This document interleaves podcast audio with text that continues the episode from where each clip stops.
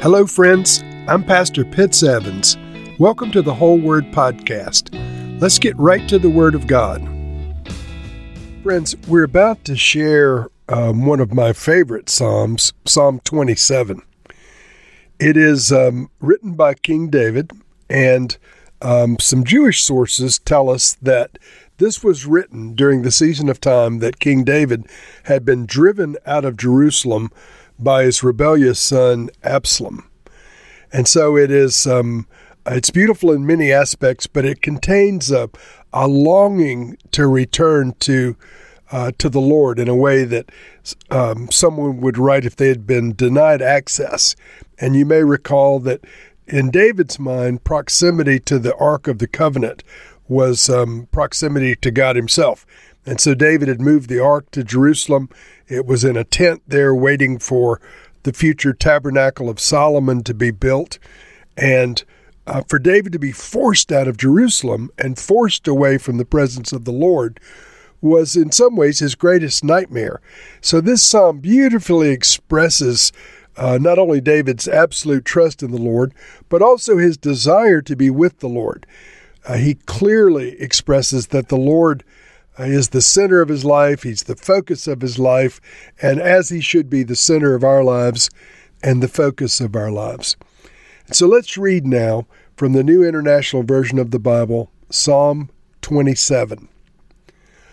Of David The Lord is my light and my salvation. Whom shall I fear? The Lord is the stronghold of my life. Of whom shall I be afraid? When the wicked advance against me to devour me, it is my enemies and my foes who will stumble and fall. Though an army besiege me, my heart will not fear. Though war break out against me, even then I will be confident. One thing I ask from the Lord, and this only do I seek that I may dwell in the house of the Lord all the days of my life, to gaze on the beauty of the Lord, and to seek him in his temple. For in the day of trouble he will keep me safe in his dwelling. He will hide me in the shelter of his sacred tent, and set me high upon a rock. Then my head will be exalted above my enemies, those who surround me. At his sacred tent I will sacrifice with shouts of joy. I will sing and make music to the Lord.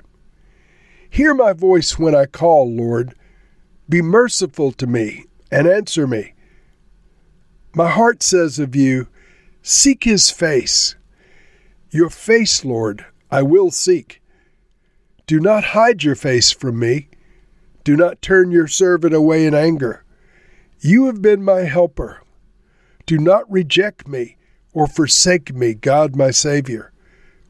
Though my father and my mother forsake me, the Lord will receive me. Teach me your way, Lord. Lead me in a straight path because of my oppressors. Do not turn me over to the desires of my foes, for false witnesses rise up against me, spouting malicious accusations. I remain confident of this I will see the goodness of the Lord in the land of the living. Wait for the Lord. Be strong and take heart, and wait for the Lord. So David beautifully declares his trust and allegiance to the Lord, and we presume in the midst of some type of difficulty, as I outlined at the beginning. And um, David decrees in verse 1 the Lord is my light and my salvation. Now, this is interesting wording. The Lord is my light. Later in the New Testament, we find Jesus who says, I am the light of the world. David decrees in Psalm 27, The Lord is my light and my salvation. Jesus is both our Savior and the light of the world. But there's another interesting um, not twist, but endorsement to this psalm and this theology contained within the New Testament. Because in the book of Revelation, we learn that there will come a time when the Lord Himself is with mankind. And um, Revelation 22, verse 5 there will be no night, There will be no need of light or uh, the light of a candle or the light of the sun, because the Lord God Himself will give them light. And so the Lord is my light and my salvation, David decreed. It is fulfilled in the purpose of Jesus Christ. It is fulfilled um, in a way that David may or may not have ever imagined in the person of the Lord Jesus. And this um, uh, this psalm goes on in verse two to say, "When the wicked advance against me to devour me, it is my enemies and my foes who will stumble and fall. Now, there's a possible allusion prophetically contained within that verse to an event in the New Testament. In the Garden of Gethsemane, when the temple guards came to arrest Jesus and to take him to be tried and crucified, they said, Are you Jesus of Nazareth? And he responded, I am, in John 18 6. When he responded, I am, they fell backwards to the ground. And so this psalm says, When my enemies advance to devour me, my foes stumble and fall. And so this actually literally occurred in the life of Christ in John chapter 18, uh, verse 6. Verse 3 of Psalm 27 declares, Though an army besiege me, my heart will not fear. Though war break out against me, even then will I be confident. So David proclaims the Lord as his protector. And then he offers in verse 4 one of the Bible's most beautiful short prayers.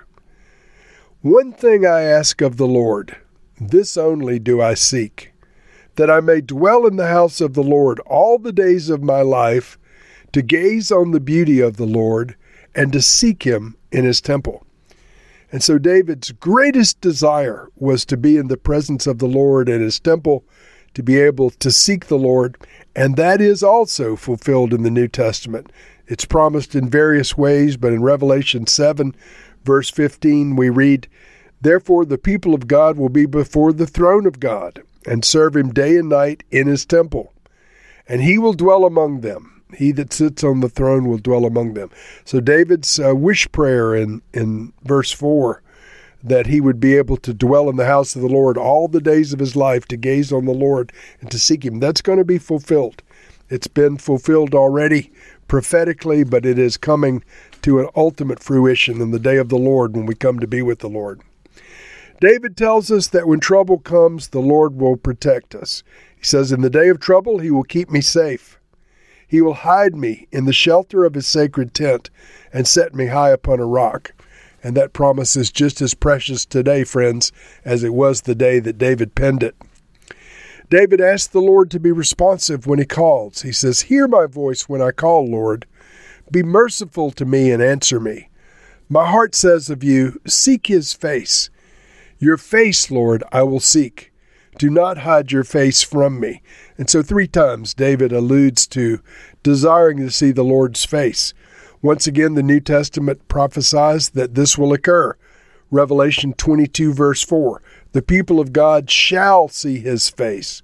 And then Revelation 22, verse 4, in a different version says, They shall seek his face, and they shall reign forever and ever with him. So the Lord's servants will indeed uh, see his face and seek his face. They'll be rewarded with the face of God, the proximity to God.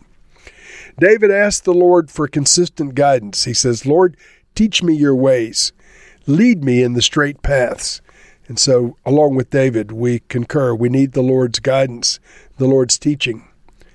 And then he gives a closing statement with a faith filled decree. David says, I remain confident of this. I will see the goodness of the Lord in the land of the living. Wait for the Lord, be strong and take heart, and wait for the Lord. And so, a beautiful, beautiful psalm of David, almost as beautiful and magnificent as Psalm 23, but um, every bit as powerful in its own right. And so, I, I want to return to two verses from Psalm 27. I'm going to read these in the King James Version. It's verse 4 and verse 5. One thing have I desired of the Lord, that will I seek after, that I may dwell in the house of the Lord all the days of my life, to behold the beauty of the Lord, and to inquire in his temple. For in the time of trouble he shall hide me in his pavilion, In the secret of his tabernacle shall he hide me. He shall set me up upon a rock. And so David attributes his uh, desire to be with the Lord as uh, the fabric, part of the fabric of his life. And he tells us that he desires to be with the Lord for several reasons. First, so that he may dwell in the house of the Lord.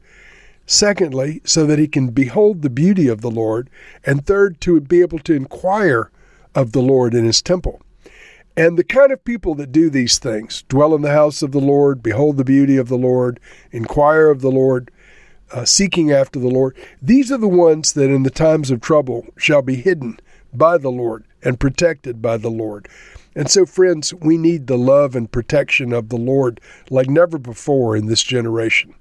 And this beautiful verse proclaims that it is our birthright, but only for those who seek the Lord only for those who desire the Lord, only for those who long to dwell in the house of the Lord, behold his beauty, and to inquire in his temple.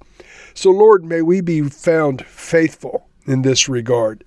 Like David, we say, Your face we will seek. And like John in the book of Revelation, we agree, we shall indeed see your face. Lord, we're your servants. We're your sons, your daughters. We love you we believe we will see the goodness of the Lord in the land of the living, and Lord, also in the realm beyond the living. God, we, like David, love you. We know that it is your gift to us to be our light and our Savior. Lord, be our light and our salvation in every respect all the days of our lives, and bring us in the fullness of time to dwell in the house of the Lord, not just in our days in our flesh, but in all the days of eternity. May we dwell in the house of the Lord forever and ever. In Jesus' name, amen.